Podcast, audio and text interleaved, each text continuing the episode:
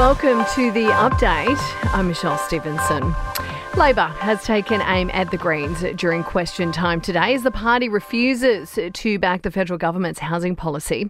The minor party, who joined forces with the coalition, argues that the $10 billion Housing Future Fund does little to deal with the rental crisis.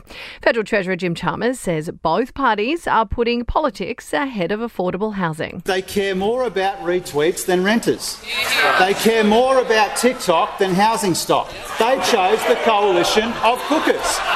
The federal government, meantime, maintains that it's taking allegations of war crimes very seriously after senior defence officials were referred to the International Criminal Court. Independent Senator Jacqui Lambie has asked The Hague to investigate the actions of Australian commanders who were serving in Afghanistan. She argues they haven't faced proper scrutiny. The federal government is under pressure to explain how much power an Indigenous voice to Parliament would have. The No Camp argues that the advisory body could hold sway over critical areas such as defence.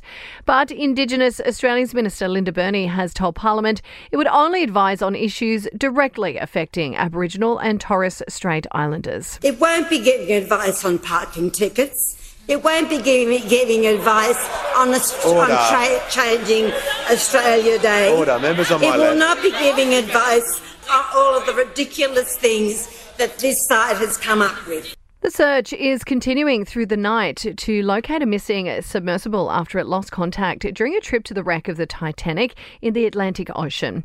There are five people on board, including a British billionaire adventurer and a Pakistani father and son. Medibank has confirmed no customer data is affected by the latest cyber breach, but an unknown number of employee details may be compromised. And nearly half of us are using passwords easily hackable because they contain public information. Sport and entertainment are next. Sport, in New Zealand has abandoned a men's soccer match against Qatar in Austria, alleging one of its players were racially abused. And Nick Kyrgios has withdrawn from the Halle Open in Germany due to his knee injury. In your entertainment news, and longtime friends Taylor Swift and Gigi Hadid have enjoyed a girls' night out in New York. The pair were spotted leaving Nobu in the city as Taylor takes a break from her Eras tour.